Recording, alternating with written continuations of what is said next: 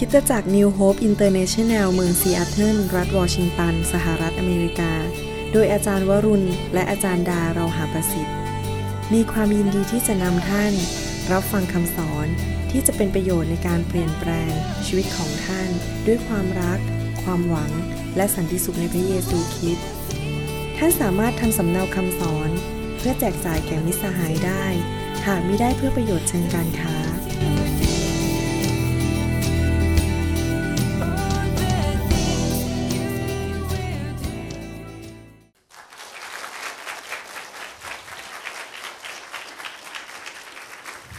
ขอพระเจ้าอวยพรนะครับ พี่น้องยินดีมากที่พี่น้องมาฟังคำสอนในวันนี้ แล้วผมเชื่อว่าพระเจ้าจะทรงอวยพรพี่น้องอย่างมากมาย ที่มารับฟังคำสอน และเชื่อว่าพระเจ้าจะอวยพรพี่น้องให้เห็นการดีทุกอย่างในชีวิต ผมกับภรรยารักพี่น้องมาก แล้วก็อยากเห็นพี่น้อง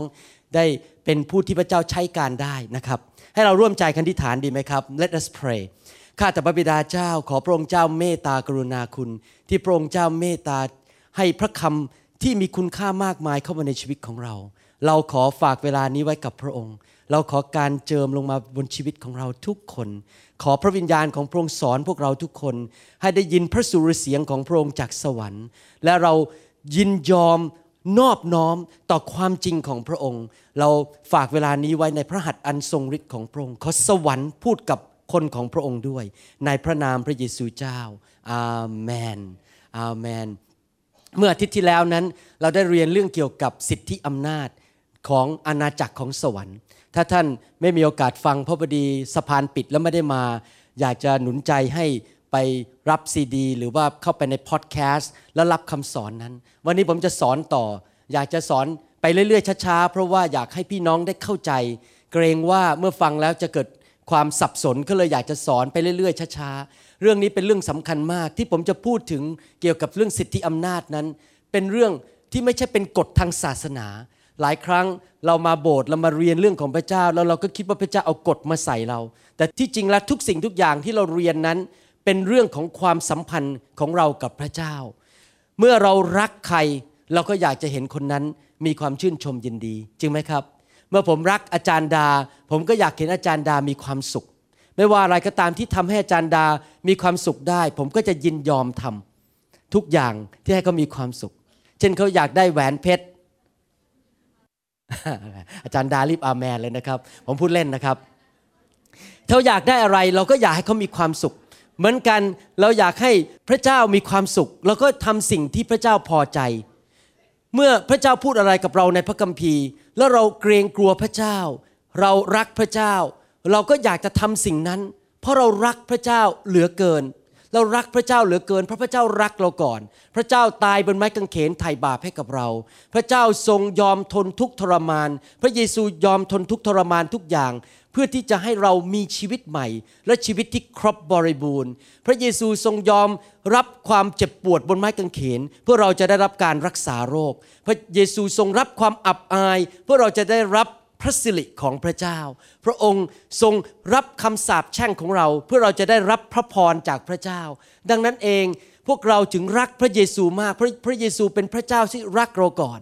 และนอกจากเราจะรักพระเยซูแล้ว เรายังเกรงกลัวพระองค์ เพราะพระองค์เป็นกษัตริย์ของกษัตริย์ทั้งปวง และพระองค์เป็นจอมเจ้านายของเจ้านายทั้งปวง ดังนั้นเองเราถึงเกรงกลัวพระองค์ เพราะความสัมพันธ์นี้เอง ที่เรารักพระเจ้า แล้วเราเกรงกลัวพระเจ้า เราก็เลยอยากจะเชื่อฟังสิ่งที่พระองค์พูดกฎเกณฑ์ของพระองค์นั้นไม่ได้เป็นประโยชน์สำหรับพระองค์ แต่เป็นประโยชน์สำหรับเรา เหมือนกับคุณพ่อคุณแม่ใครในห้องนี้เป็นคุณพ่อคุณแม่บ้างคับยกมือขึ้น ใครมีลูก เวลาที่ท่านให้กฎเกณฑ์กับลูก บอกว่า อย่าออกไปวิ่งบนถนนนะอย่าออกไปเอามือไปจับไฟนะกฎเกณฑ์เหล่านั้นพระเจ้าให้คุณพ่อคุณแม่ให้เพื่ออะไรครับ ก็เพื่อผลประโยชน์ของลูกจริงไหมครับ เหมือนกันพระเจ้าให้กฎเกณฑ์ในพระคัมภีร์ ไม่ใช่กฎทางศาสนา แต่เป็นกฎซึ่งพระบิดาเจ้าในสวรรค์ มอบให้กับลูก เพื่อลูกจะได้รับผลประโยชน์ และกฎอันหนึ่งที่พระเจ้าให้ อันนี้ไม่ใช่ศาสนา แต่เป็นเรื่องความสัมพันธ์ก็คือว่าเราต้องยินยอมต่อผู้มีสิทธิอำนาจ ในหนังสือโรมบทที่ 13 ข้อ1ถึงข้อ 2 บอกว่า ทุกคนจงยอมอยู่ใต้บังคับของผู้ที่มีอำนาจปกครอง เพราะว่าไม่มีอำนาจใดเลยที่มิได้มาจากพระเจ้า ผู้ที่ทรงอำนาจนั้น พระเจ้าทรงแต่งตั้งขึ้น เหตุฉะนั้นผู้ที่ขัดขืนอำนาจนั้น ก็ขัดขืนผู้ซึ่งพระเจ้าทรงแต่งตั้งนั้นขึ้นนั้น และผู้ที่ขัดขืนนั้นจะต้องถูกพิพากษาลงโทษ พระคัมภีร์บอกว่า สิทธิอำนาจนั้นหรือ authority มาจากพระเจ้า เมื่อเราพูดถึงคำว่าพระเจ้าเมื่อไหร่ เราจะเห็นหลายสิ่งหลายอย่าง เช่น ความรัก เมื่อเราพูดคำว่าพระเจ้าเราเห็นความรัก เมื่อเราพูดคำว่าพระเจ้าเราเห็นอะไรครับ ความเมตตากรุณาคุณเมื่อเราพูดถึงคำว่าพระเจ้า เราเห็นถึงฤทธิเดชแล้วเมื่อเราพูดถึงคำว่าพระเจ้า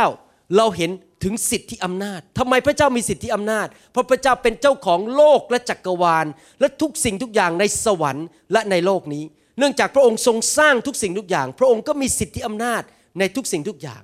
when we talk about God we talk about authority we see authority แต่ว่าพระเจ้าไม่ได้ใช้สิทธิอำนาจแต่คนเดียวเท่านั้น พระเจ้าทรงถ่ายทอด หรือเจิมคนบางคนหรือมอบประทานสิทธิอำนาจนั้น ให้แก่คนบางคนในโลกนี้ เพื่อดูแลสถาบันต่างๆกันที่เราอยู่ในโลกนี้มีสถาบันหลายสถาบัน แล้วพระเจ้าก็ทรงมอบสิทธิอำนาจให้แก่คนบางคนเพื่อดูแลสถาบันนั้น เมื่อสัปดาห์ที่แล้วเราได้เรียนถึงสถาบันด้านการเมืองหรือสถาบัน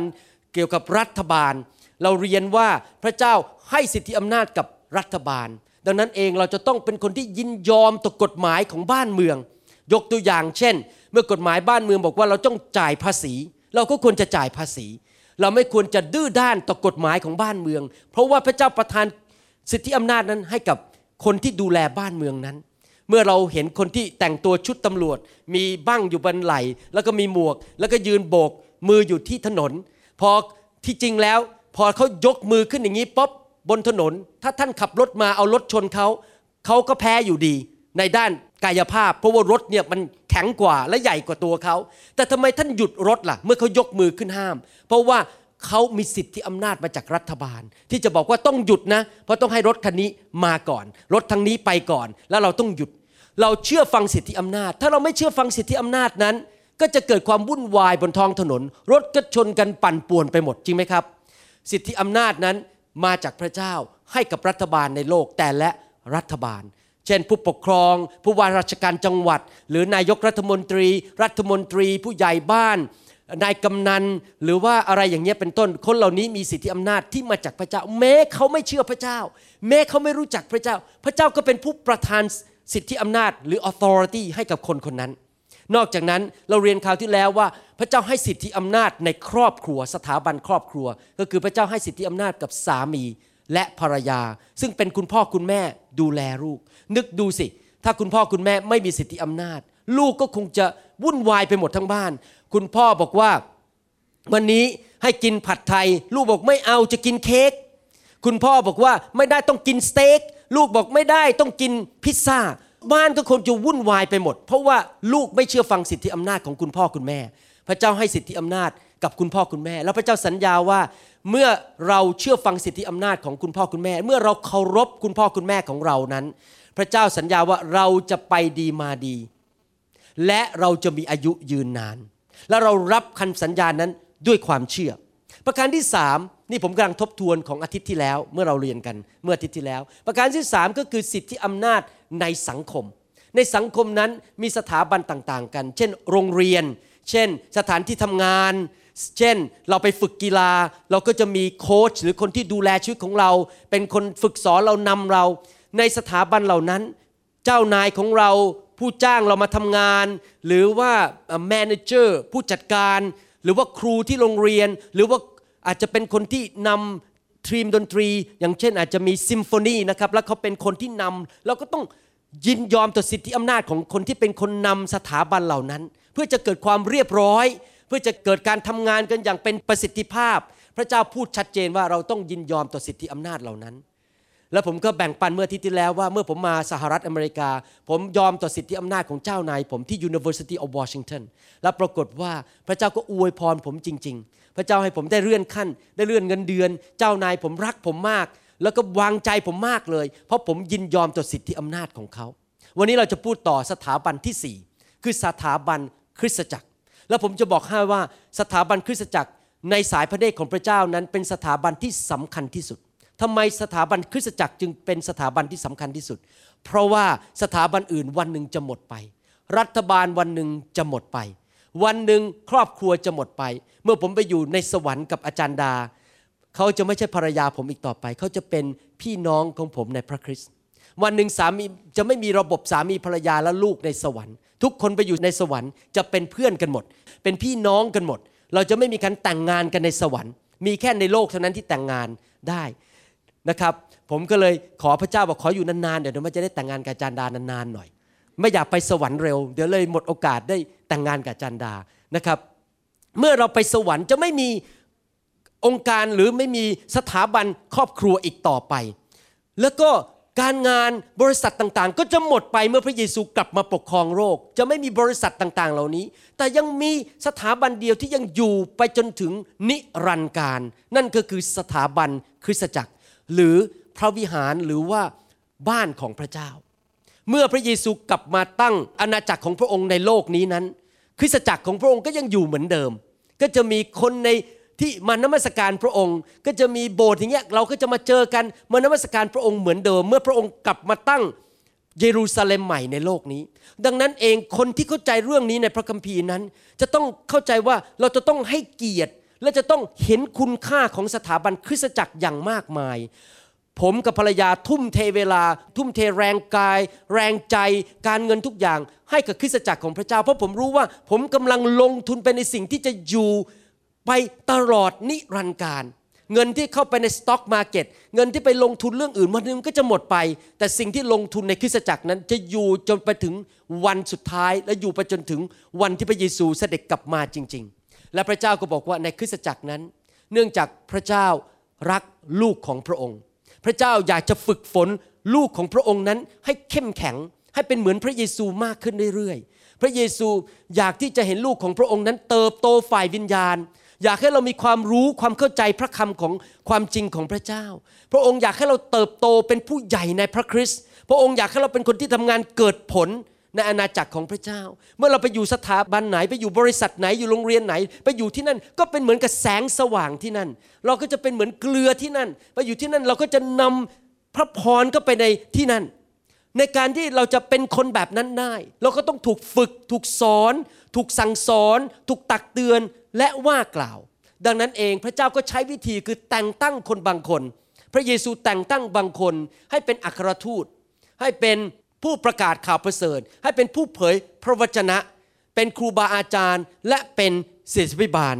ดูแลคนในคริสตจักร พระเจ้าก็มอบสิทธิอำนาจนั้นลงมาจากสวรรค์ให้ผู้นำในคริสตจักรนั้น ดูแลบ้านหลังนั้นของพระเจ้าและลูกในคริสตจักรนั้น และเขาก็จะสั่งสอน ตักเตือนว่ากล่าว แนะแนวทางเป็นตัวอย่างที่ดีให้เห็น เพื่อให้ลูกของพระเจ้าแต่ละคนเติบโตขึ้นมาเป็นผู้ใหญ่ในพระคริสต์และอยู่เกิดผลในโลกนี้ พระเจ้าไม่อยากให้เราเป็นเด็กอยู่ตลอดเวลา พระเจ้าไม่อยากให้เราเป็นคนที่อ่อนแอฝ่ายวิญญาณอยู่ตลอดเวลา ไปที่ไหนใครก็เกลียดเรา ใครก็ชังเราพูดจาผิดทำอะไรก็ผิดอยู่ตลอดเวลา ไม่เติบโตเป็นผู้ใหญ่ พระเจ้าอยากให้เราไปอยู่ที่ไหนก็เติบโต พูดจาถูกต้องมีสติปัญญาทำอะไรก็สำเร็จ ไปอยู่ที่ไหนก็เป็นหัวไม่เป็นหาง ไปอยู่ที่ไหนก็อยู่เหนือไม่อยู่ใต้ ไปอยู่ที่ไหนก็คนก็บอกว่า โอ้โหทำไมมีสติปัญญาสูงอย่างนี้ ก็เพราะว่าเราถูกฝึกในคริสตจักรของเรา คริสตจักรก็เป็นเหมือนโรงเรียน เป็นเหมือนกับสถานที่ที่ฝึกลูกของพระเจ้า ให้เข้มแข็งฝ่ายวิญญาณ และออกไปเกิดผลในโลกนี้ พระเจ้าก็ใช้ผู้นำเหล่านั้นดังนั้นเองถ้าเราไม่ ยอมยินยอมเชื่อฟังผู้นำในคริสตจักรที่พระเจ้าแต่งตั้ง เราก็จะขาดผลประโยชน์ ในหนังสือฮีบรูบทที่ 13ข้อ17 พูดชัดเจนบอกว่าท่านทั้งหลายจงเชื่อฟังและยอมอยู่ในโอวาทของหัวหน้าของท่าน จงให้เขาทำงานหัวหน้านี่คือหัวหน้าในคริสตจักรนี่เป็นบรบทในคริสตจักรนะครับ จงให้เขาทำงานนี้ด้วยความชื่นใจ ไม่ใช่ด้วยความเศร้าใจ ซึ่งจะไม่เป็นประโยชน์ อะไรแก่ท่านทั้งหลาย เพราะว่าท่านเหล่านั้นดูแลรักษาจิตวิญญาณของท่านอยู่ เสมือนผู้หนึ่งที่จะต้องเสนอรายงาน พระคัมภีร์บอกว่า พระเจ้าแต่งตั้งคนเหล่านั้นมาดูแลชีวิตของเรา และพระเจ้าบอกว่าถ้าเราไม่เชื่อฟังเขาหรือว่าไม่ยอมอยู่ภายใต้สิทธิอำนาจเขาเขาอาจจะท้อใจ เขาอาจจะรู้สึกเสียใจ แล้วก็อยากจะยกธงขาวเลิกรับใช้ดีกว่า ผู้นำทุกคนก็ไม่ใช่ เป็นเทวดาหรือเป็นทูตสวรรค์หรือเป็นพระเจ้าก็มีจุดอ่อนในชีวิต ก็อาจจะไม่รู้เรื่องหมดทุกอย่าง แต่เขาก็ทำดีที่สุดที่จะนำคริสตจักรของพระเจ้า ถ้าเรามัวแต่ไปจับความผิดของเขา แล้วเราก็กบฏต่อเขาดื้อด้านต่อเขาตลอดเวลาเขาก็เป็นมนุษย์ปุถุชนเหมือนพวกเราทั้งหลายเขาก็จะอาจจะท้อใจ วันนี้มีผู้นำในคริสตจักรของผมคู่หนึ่งมาคุยกับผม แล้วเขาก็บอกว่าเขากลุ้มใจมาก เพราะลูกแกะของพระเจ้าในกลุ่มของเขานั้น รู้สึกจะ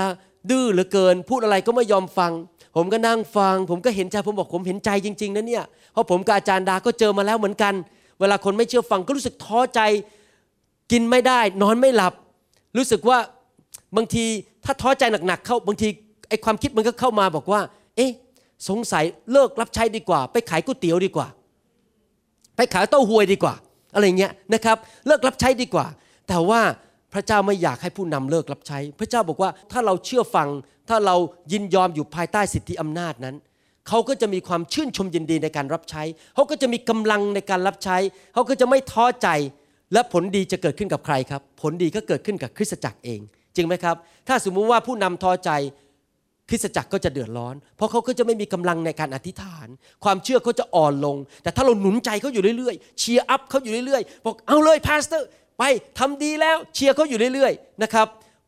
ผมเชื่อเลยว่าผู้นำก็จะมีกำลังใจ วันก่อนนี้ผมพอดีดูทีวีนะครับมีนักเทศคนหนึ่งชื่อ T.D. Jakes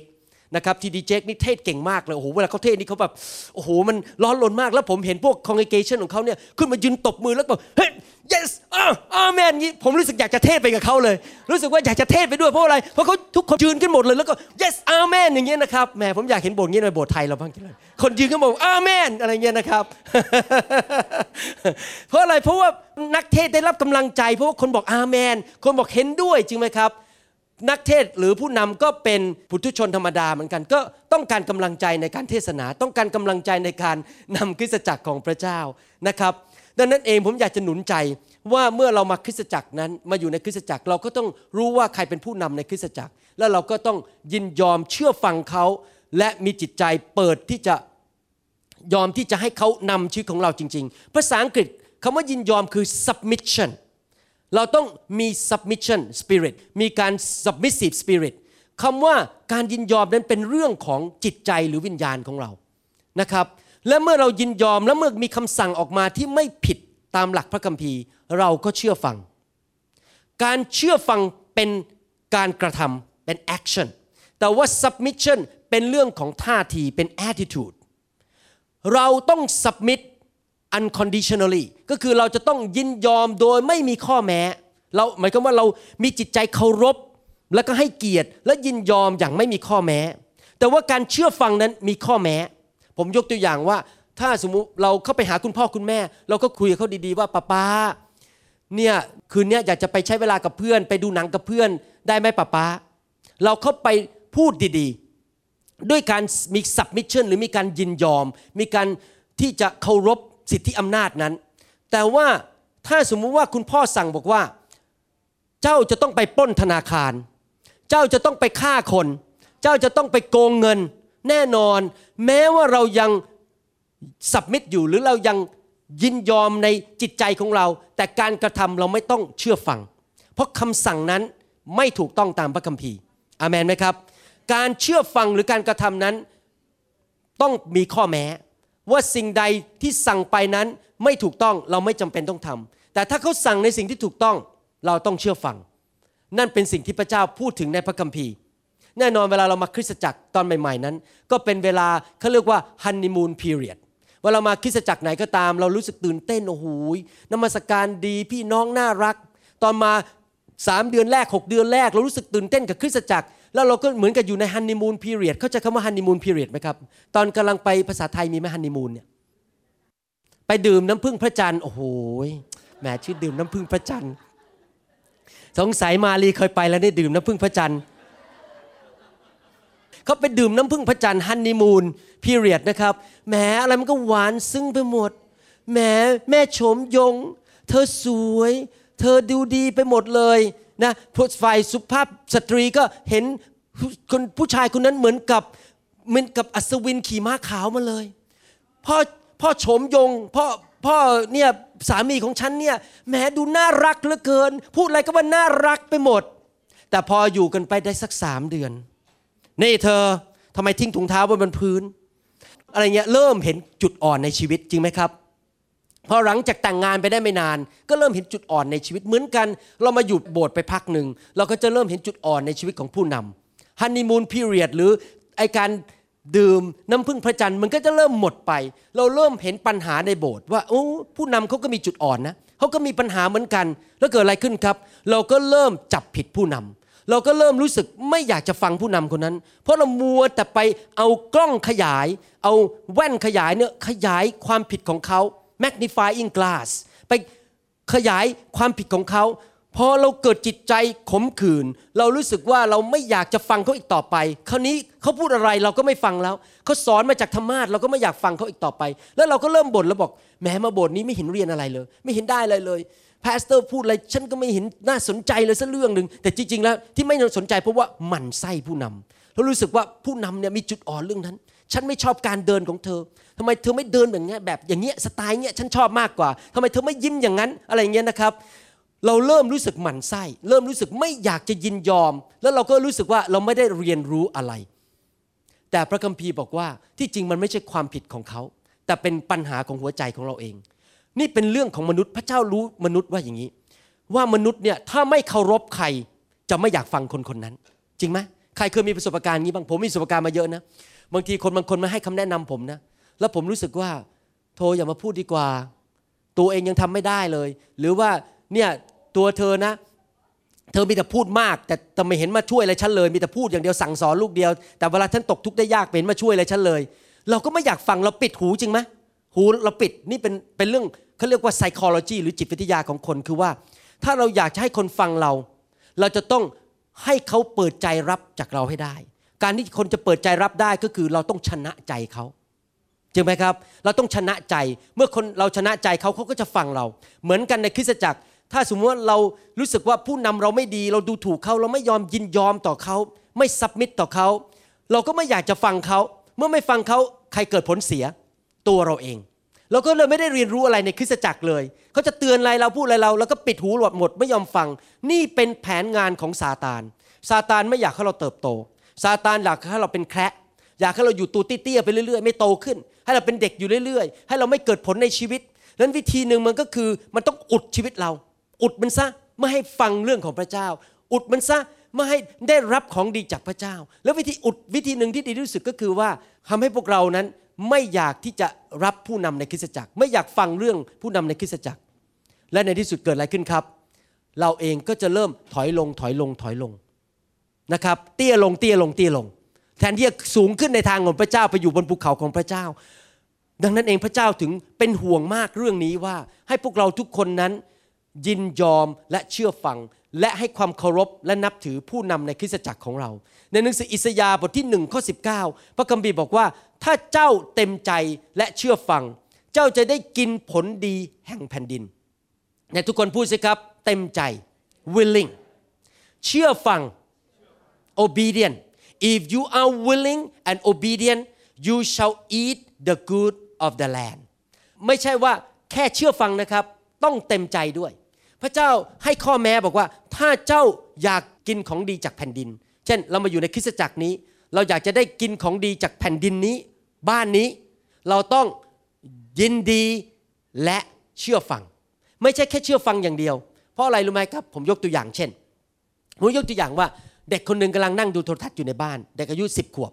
คุณแม่เดินขึ้นมาบอก นี่ เธอไปเอาถังขยะเอาไปเก็บข้างนอกหน่อย เด็กคนนั้นบอกแหมเนี่ยหนังมันยังไม่จบเลยไม่อยากไปเลย แต่ก็ลุกขึ้นมา แล้วก็ไถถังขยะเอาไป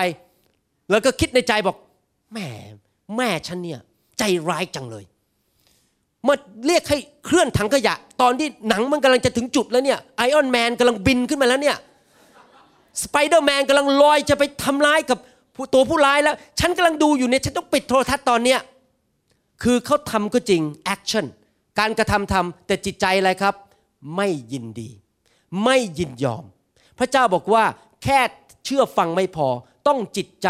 ยินยอมและยินดีด้วย เราจึงจะได้กินของดีจากแผ่นดิน แต่แน่นอนผมอยากจะเน้นอีกทีหนึ่งว่า แม้ว่าเราจะยินยอมด้วยใจ submission is in the heart อยู่ในใจก็จริง แต่เราไม่ต้องเชื่อฟังทุกเรื่อง ผมยกตัวอย่างในหนังสือพระคัมภีร์ตอนหนึ่ง ว่าการเชื่อฟังนั้นมีข้อแม้ แต่การยินยอมไม่มีข้อแม้ submission is unconditional but obedience is conditional นะครับผมยกตัวอย่างในหนังสือพระคัมภีร์ในหนังสือแดเนียลบทที่ 3 ข้อ1ถึง6แดเนียลบทที่ 3 ข้อ1ถึง6บอกว่ายังไง พูดถึงกษัตริย์เนบูคัดเนซานะครับ กษัตริย์เนบูคัดเนซาได้สร้างปฏิมากรรูปหนึ่งด้วยทองคำสูง 60 ศอก กว้าง 6 ศอก ทรงตั้งไว้ณที่ราบดูราในเมืองบาบิโลน แล้วกษัตริย์เนบูคัดเนซารับสั่งให้ประชุมอุปราชข้าหลวงภาค ผู้ว่าราชการเมืองมนตรี นายคลังผู้พิพากษา ตุลาการและบรรดาเจ้าหน้าที่ทั้งหลายของหัวเมือง ให้เข้ามาในงานฉลองปฏิมากร ซึ่งกษัตริย์เนบุคัดเนสซาได้ทรงตั้งขึ้น แล้วอุปราชข้าหลวงภาคผู้ว่าราชการเมือง มนตรีนายคลังผู้พิพากษาตุลาการและบรรดาเจ้าหน้าที่ทั้งหลายของหัวเมือง ได้เข้าประชุมเพื่องานฉลองปฏิมากร ซึ่งกษัตริย์เนบุคัดเนสซาได้ทรงตั้งขึ้น และเขาทั้งหลายได้มายืนอยู่ต่อหน้าปฏิมากร ซึ่งกษัตริย์เนบุคัดเนสซาได้ทรงตั้งขึ้น และโคศกก็ประกาศเสียงดังว่า ดูก่อนบรรดาชนชาติประชาชาติทั้งปวง และภาษาทั้งหลาย เมื่อท่านได้ยินเสียงเขาสัตว์ ปี พินเขาคู่ พินสีสาย พินใหญ่ ปีถุง และเครื่องดนตรีทุกชนิด ให้ท่านทั้งหลายกราบลงนมัสการปฏิมากรทองคำซึ่งกษัตริย์เนบูคัดเนสซาได้ทรงตั้งไว้ ผู้ใดไม่ได้กราบลงนมัสการ ก็ให้ผู้นั้นถูกโยนทันทีเข้าไปในเตาที่ลุกอยู่ กษัตริย์นาเบคุนัสซานั้นได้สร้างรูปทองคำขึ้นมา เป็นรูปเคารพ แล้วก็สั่งว่าให้คนทั้งมวงในเมืองนั้น ต้องก้มกราบนมัสการรูปนั้น แต่มีสามสี่คนที่ไม่ยอมนมัสการ มีคนยิวคือชัดแรกเมชแชกและอ b เบนิโกนั้น ไม่ยอมนมัสการ บอกว่านี่เป็นคำสั่งที่ขัดกับคำสั่งของพระเจ้า เพราะพระเจ้าสั่งไว้ในหนังสือ อพยพบอกว่าให้เรานั้นนมัสการพระเจ้าองค์เดียว และไม่นมัสการพระเจ้าอื่นใด ไม่มีการก้มกราบนมัสการรูปเคารพหรือพระเจ้าอื่นใด คนยิวสามคนนี้ไม่เชื่อฟังกษัตริย์ เห็นไหมครับว่าเขาไม่กระทำตาม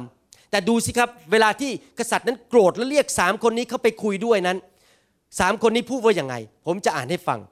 ชัดรักเมชักและอเบดเนโก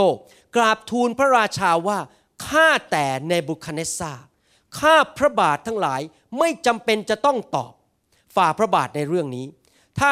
พระเจ้าของพวกข้าพระบาท ผู้ซึ่งพวกข้าพระบาทปรนนิบัติ พอพระไทยจะช่วยกู้พวกข้าพระเจ้า ให้พ้นจากเตาที่ลุกอยู่ข้าแต่พระราชา พระองค์ก็จะทรงช่วยกู้พวกข้าพระบาท ให้พ้นพระพักของฝ่าพระบาท ถึงแม้ไม่เป็นเช่นนั้นข้าแต่พระราชา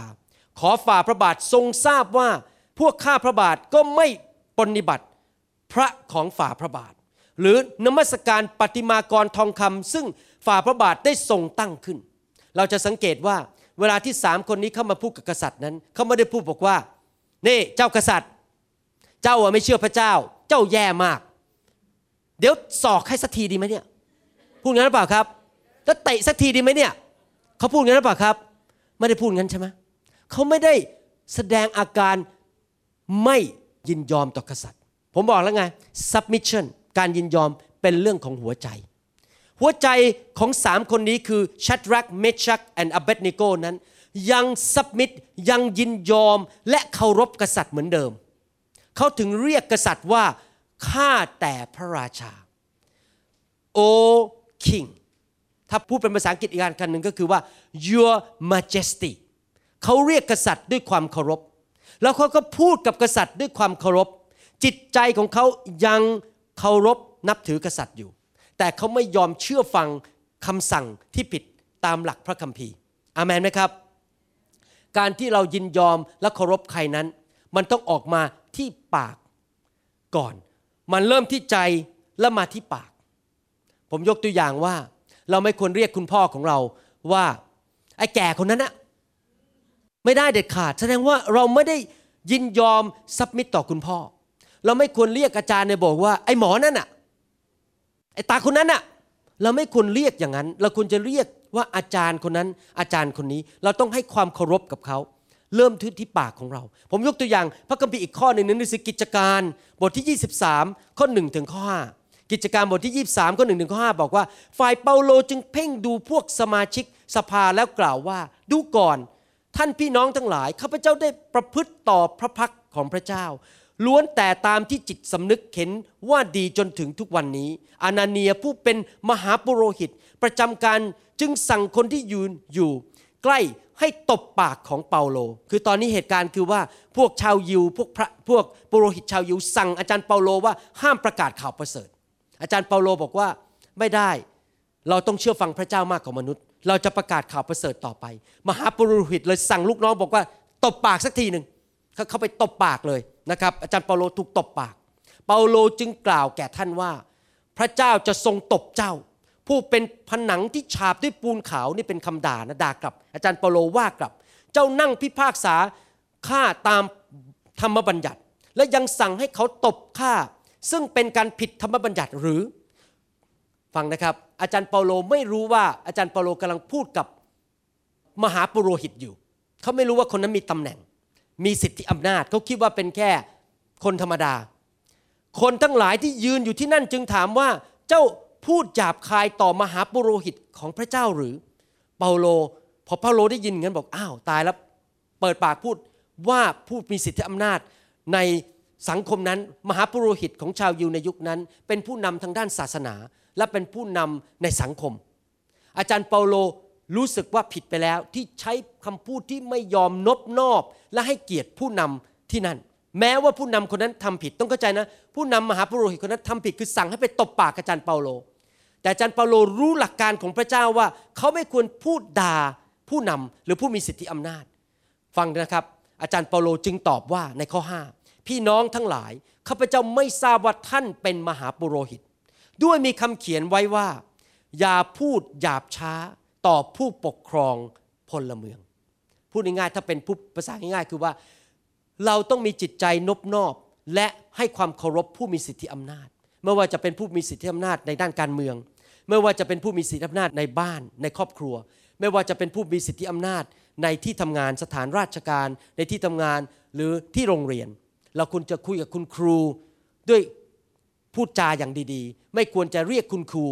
เป็นชื่อไอ้นู่นชื่อไอ้นี่ไม่ดี แล้วคุณจะพูดให้เกียรติเขา เมื่อเราอยู่ในคริสตจักรเราก็ควรจะให้เกียรติผู้นำในคริสตจักร อาจารย์เปาโลบอกว่า อย่าพระคัมภีร์เขียนไว้ว่า อย่าพูดหยาบช้าต่อผู้มีสิทธิอำนาจในสังคม เราต้องยินยอมและให้เกียรติเขาอาเมนไหมครับแล้วพระเจ้าบอกว่าผู้ใดก็ตามที่กบฏต่อผู้มีสิทธิอำนาจ ไม่ว่าเขาจะเป็นคริสเตียนหรือไม่เป็นคริสเตียนก็ตาม เราจะถูกพระเจ้าตัดสินพิพากษา พูดยังไงว่าพระเจ้าจะลงโทษเราทำไมพระเจ้าถึงต้องลงโทษเราล่ะครับ เพราะว่าสิทธิอำนาจนั้นมาจากพระเจ้า เมื่อเราท้าทายสิทธิอำนาจที่พระเจ้าตั้งไว้ เราก็ท้าทายพระเจ้า ถ้าเราทำไปเรื่อยๆ แล้วไม่ยอมกลับใจในที่สุดพระเจ้าจะต้องตีสอนเรา เพื่อเราจะได้เป็นคนที่เหมือนพระเยซู ท่านรู้ไหมว่าสิ่งที่สำคัญที่สุดในชีวิตของท่านนั้น ไม่ใช่มีเงินเยอะ ไม่ใช่ว่า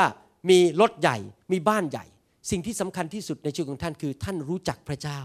และท่านดำเนินชีวิตที่เป็นเหมือนพระเยซูมากขึ้นเรื่อยๆ จุดประสงค์ที่สำคัญที่สุดในชีวิตเราคือ รู้จักพระเจ้า มีความสัมพันธ์ลึกซึ้งกับพระเจ้า และเราเติบโตฝ่ายวิญญาณ เป็นเหมือนพระเยซูมากขึ้นเรื่อยๆ และท่านรู้ไหมว่าพระเยซูนั้นเป็นผู้ที่ยินยอมอยู่ภายใต้สิทธิอำนาจสูงสุด พระเยซูเป็นตัวอย่างให้เรา เมื่อพระบิดาบอกพระบุตรคือพระเยซูว่าจงลงไปเกิดในโลกมนุษย์ แล้วไปตายบนไม้กางเขนถ่ายบาปให้มนุษย์ ที่จริงแล้วลองนึกมโนภาพนะ ถ้าตอนนี้ผมส่งให้ท่านไปเกิดในประเทศมีใครก็ตามส่งท่านไม่ใช่ผม ใครก็ตามส่งท่านให้ไปเกิดอยู่ในในจังเกิลในในที่ที่ไม่มีโทรทัศน์ ไม่มีรถไม่มีอะไรต้องเดินนะครับ แล้วก็มีลิงมีสัตว์อะไรเต็มไปหมด ท่านอยากจะไปเกิดไหมครับ ที่นั่น หรือท่านอยากจะเกิดในกรุงเทพสบายๆมีรถมีตู้เย็น มีอะไรใช้อย่างสบายๆ เราอยากจะเกิดที่ที่ดีจริงไหมวาดมโนภาพเปรียบเทียบกับพระเยซู พระบิดาส่งพระเยซูจากสวรรค์ สบายทุกอย่างมีทุกอย่างหมดเรียบร้อย ไม่ต้องลำบากเลย ลงมาเกิดในโลกมนุษย์ไม่ไม่พอมาเกิดในสมัยกรุงชาวโรมัน โรมันนี่จับคนไปตึงบนไม้กางเขน จริงไหมมาเกิดในยุคที่คนที่ปกครองบ้านเมืองนี่กดขี่ข่มเหงประชาชน แล้วยังไม่พอไม่มีรถ ต้องเดินเท้าใส่รองเท้าแตะนะครับ แล้วก็ไม่มีหมอไม่มีการรักษาพยาบาลที่ดีเหมือนยุคนี้ พระเยซูยอมลงมาเกิดในโลกมนุษย์ พระเยซูยินยอมพระบิดาสูงสุด ยอมมาเกิดในโลกมนุษย์ และยอมมาเป็นทาสผู้รับใช้คนอื่น พระองค์ล้างเท้าสาวก และยังไม่พอ พระองค์ยอมยินยอมเชื่อฟังพระบิดาจนถึงไปตายบนไม้กางเขนอย่างทุกทรมานเพื่อไถ่บาปให้กับมนุษย์ เพราะว่าพระเยซูเป็นตัวอย่างให้เราเห็นว่า พระองค์ยินยอมต่อผู้มีสิทธิอำนาจจำได้ไหมตอนที่พระเยซูอยู่บนโลก พระเยซูไม่เคยเอ่ยปากด่าซีซ่า พระองค์ไม่เคยเปิดปากด่าใครทั้งนั้นที่มีสิทธิอำนาจในสังคมในยุคนั้น พระองค์มีแต่สั่งสอน และยังสั่งสอนให้คนอยู่ภายใต้สิทธิอำนาจ และเกิดอะไรขึ้น พระเจ้ายกพระเยซูขึ้น พระองค์ยกพระเยซูขึ้นขั้นแรกคือเป็นขึ้นมาจากความตาย ขั้นที่สองคือลอยขึ้นไปบนสวรรค์ หลังจากที่ตายไปแล้วสามวัน พระองค์กลับเป็นขึ้นมาจากความตาย แล้วหลังจากนั้นลอยขึ้นไปบนสวรรค์ แล้วไปอยู่ที่เบื้องขวาพระหัตถ์ของพระบิดา เบื้องขวาก็คือสถานที่ที่มีสิทธิอำนาจ เพราะพระเยซูยอมอยู่ภายใต้สิทธิอำนาจของพระบิดา พระองค์ก็เลยถูกยกขึ้นให้มีสิทธิอำนาจสูงสุด พระคัมภีร์บอกว่าฤทธานุภาพทั้งในโลกและในสวรรค์ก็ดี ได้มอบให้กับพระเยซูแล้ว ผมอยากจะบอกว่าถ้าท่านเป็นคนประเภทนั้น คือยอมเชื่อฟังคำสั่งของพระเจ้า ที่จะยอมอยู่ภายใต้สิทธิอำนาจที่พระเจ้าให้ในโลกนี้ แม้ว่าดูเหมือนว่าท่านถูกเอาเปรียบ แม้ดูเหมือนว่า แม้ผู้มีสิทธิอำนาจเหล่านั้น ไม่เห็นน่ารักเลย ผู้จาก็ไม่ดีไม่เห็นหน้าเชื่อฟังเลย แต่ท่านทำไปเถอะเพื่อใครครับเพื่อพระเจ้า พระเจ้าจะทรงเห็นและยกท่านขึ้น พระเจ้าจะอวยพรท่าน และในที่สุดท่านก็จะเป็นเหมือนอย่างที่คนไทยพูดกันบอกว่า ตกน้ำไม่ไหล ตกไฟไม่ไหม้ไปอยู่ที่ไหน พระพรจะอยู่กับท่าน มนุษย์จะแกล้งท่านยังไงก็ตาม พระเจ้าอยู่กับท่าน ในที่สุดท่านจะหลุดออกจากไฟ ท่านจะหลุดออกจากน้ำตกน้ำไม่ไหลจำได้ไหมผู้ชายสามคนนั้นชัดรักอเบดนิโกถูกใส่เข้าไปในเตาถลุงนั้น ปรากฏว่าไฟไม่ไหม้เขาเขาออกมาเดินออกมาจากเตาไฟนั้นยังไม่มีแม้แต่รอยไหม้หรือกลิ่นไหม้แม้แต่นิดเดียว พระเจ้าปกป้องเขา ถ้าเราดำเนินชีวิตที่ถูกต้องกับพระเจ้า พระเจ้าจะปกป้องเรา พระเจ้าจะยกเราขึ้นให้เป็นหัวและไม่เป็นหาง พระเจ้าจะดูแลชีวิตของเรา ใครอยากจะดำเนินชีวิตอย่างนั้นบ้าง เป็นคนที่พระเจ้าดูแล อาเมน ใครอยากจะไปสวรรค์บ้าง ใครอยากให้ความบาปได้รับการยกโทษบ้าง ยกมือขึ้น ใครบอกว่าไม่อยากจะต้องไปชดใช้โทษบาปโทษกรรมในชีวิต ยกมือขึ้น อาเมน ใครอยากบอกว่าให้พระเจ้าเป็นผู้ปกป้องเรา และให้พระเจ้ายกเราขึ้นเป็นหัวไม่เป็นหางยกมือขึ้น อาเมน ให้เราเชื่อฟังพระเจ้าดีไหมครับ สิ่งแรกที่เราควรจะทำที่เชื่อฟังพระเจ้าก็คือ เราควรที่จะให้พระเยซูเข้ามาอยู่ในชีวิตของเรา ยอมอยู่ภายใต้สิทธิอำนาจของพระเจ้า เรายอมสับมิดต่อพระเจ้า ยอมอยู่ภายใต้พระเจ้า เชิญพระเยซูสิครับ ให้มาเป็นผู้นำในชีวิตของเราเชิญพระเยซูสิครับให้มาเป็นจอมเจ้านายในชีวิตของเรา แล้วเริ่มดำเนินชีวิตกับพระเยซู และตั้งแต่วันนั้นเป็นต้นไป ท่านจะเริ่มเห็นพระพรของพระเจ้า ก่อนผมมาเชื่อพระเยซูนั้นผมเป็นคนที่ทุกข์ใจหัวเราะก็ไม่เป็นหน้าบึ้งบึ้งถ้าท่านไปดูรูปผมตอนเด็ก ๆ ยิ้มไม่ออกเลยทะเลาะกับแฟนตลอดเวลา เจ็บป่วย เดี๋ยวก็ป่วย ป่วยนู่นป่วยนี่นะครับ เป็นโรคแพ้อากาศ เดี๋ยวก็ปวดท้องเป็นป่วย พอมาเชื่อพระเจ้าปีผ่านผ่านไป พระเจ้าก็นำความสัมพันธ์ที่ดีเข้ามาดีขึ้น ผมกับภรรยาก็ความสัมพันธ์ดีขึ้นทุกๆวัน พระเจ้านำโรคภัยไข้เจ็บออกไป แข็งแรงขึ้นเรื่อยๆ เมื่อคืนนี้ผมนอนแค่ห้าชั่วโมง แปลกมากวันนี้ไม่เหนื่อยเลย ไม่รู้มีแรงมาจากไหน แต่ผมรู้ว่ารู้ว่ามีแรงมาจากไหน แรงมาจากพระเจ้า พระเจ้าให้แรงผม ให้ผมนั้นสามารถคุยกับคนได้เทศนาได้ นี่ยังรู้สึกมีไฟอยู่ในตัวเลยเนี่ยตั้งแต่เช้าแล้วไฟอยู่ในตัวตลอดเวลา มีแรงอยู่ตลอดเวลา เพราะอะไร เพราะพระเจ้านั้นเป็นกำลังของเรา พระเจ้าทรงเป็นผู้ปกป้องเรา พระเจ้าเป็นผู้ช่วยเหลือเราในทุกเรื่องในการทำงานทุกเรื่องอเมนไหมครับ ถ้าเราเชื่อฟังพระเจ้า พระเจ้าจะทรงอวยพร แต่ถ้าเราไม่เชื่อฟังพระเจ้าจะให้การตัดสินลงมาในชีวิตของเรา ถ้าท่านอยากให้พระเยซูเป็นพระเจ้าในชีวิตของท่านวันนี้ อยากเชื่อชวนท่านให้รับเชื่อพระเยซู และตัดสินใจเชื่อฟังคำสอนของพระองค์ เรื่องการเชื่อฟังผู้มีสิทธิอำนาจ และการยอมต่อผู้มีสิทธิอำนาจ อาเมนไหมครับ ให้เราอธิษฐานดีไหมครับ ขอพระเยซูว่าตามผมนะครับ ถ้าท่านมีโอกาสกำลังดูคำสอนนี้ผ่านวิดีโอเทปนี้ หรือท่านกำลังฟังคำสอนนี้ผ่าน MP3 หรือพอดแคสต์อยู่ อยากหนุนใจพี่น้องที่ฟังอยู่นี้ ให้รับเชื่อพระเยซู และเริ่มตั้งต้นชีวิตใหม่ อธิษฐานว่าตามผมข้าแต่พระเจ้า ลูกเป็นคนบาป ลูกขอพระองค์เจ้ายกโทษบาปให้ลูกด้วย วันนี้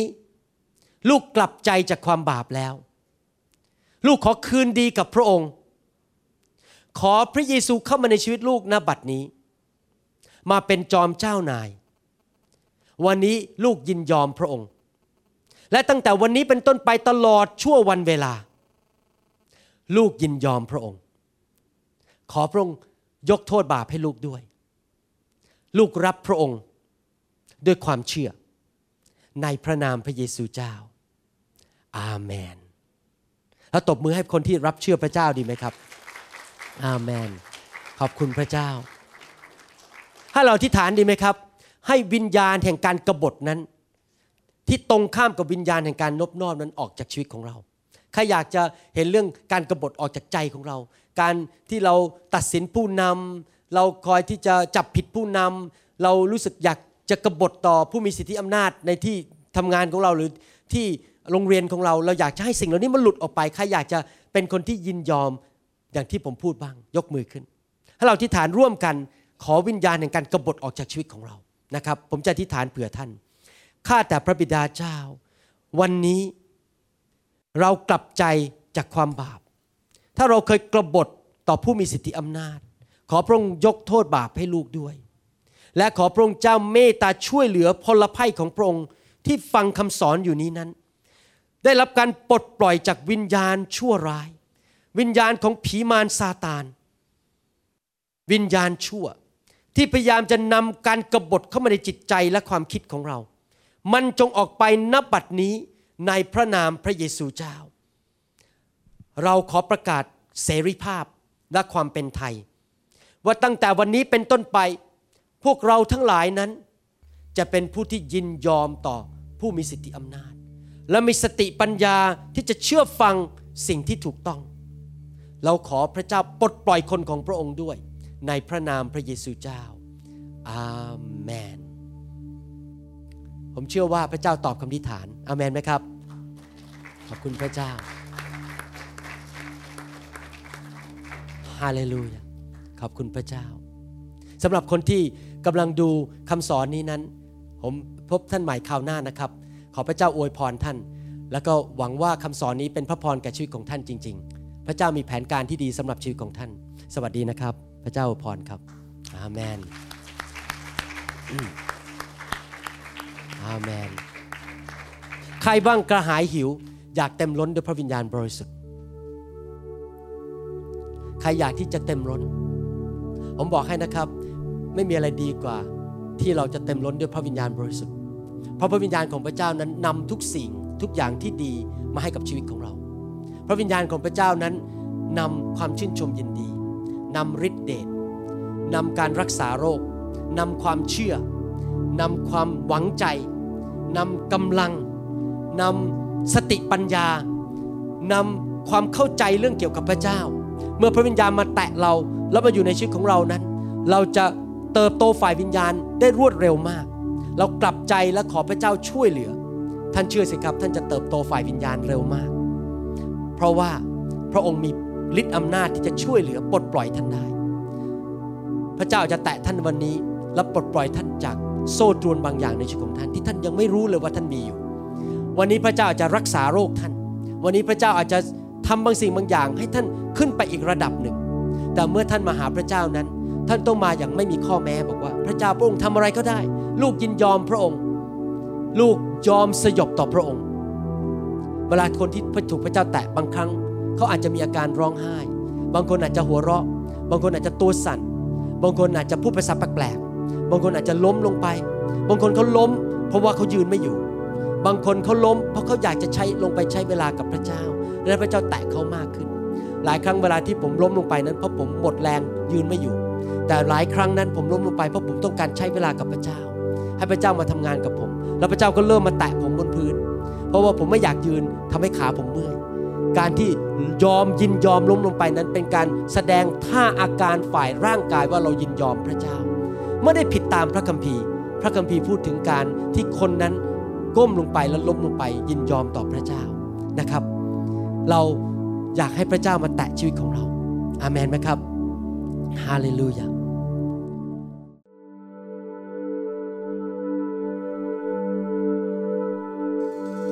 เราหวังเป็นอย่างยิ่งว่าคำสอนนี้จะเป็นพระพรต่อชีวิตส่วนตัว และงานรับใช้ของท่าน หากท่านต้องการคำสอนในชุดอื่น ๆ หรือต้องการข้อมูลเกี่ยวกับคริดจักรของเรา ท่านสามารถติดต่อได้ที่คริดจักร New Hope International โทรศัพท์ 206 275 1042 หรือที่เว็บไซต์ www. newhopeinternationalchurch.org หรือท่านสามารถเขียนจดหมายมายัง New Hope International Church 9170 South East 64 Street Mercer Island Washington 98040 USA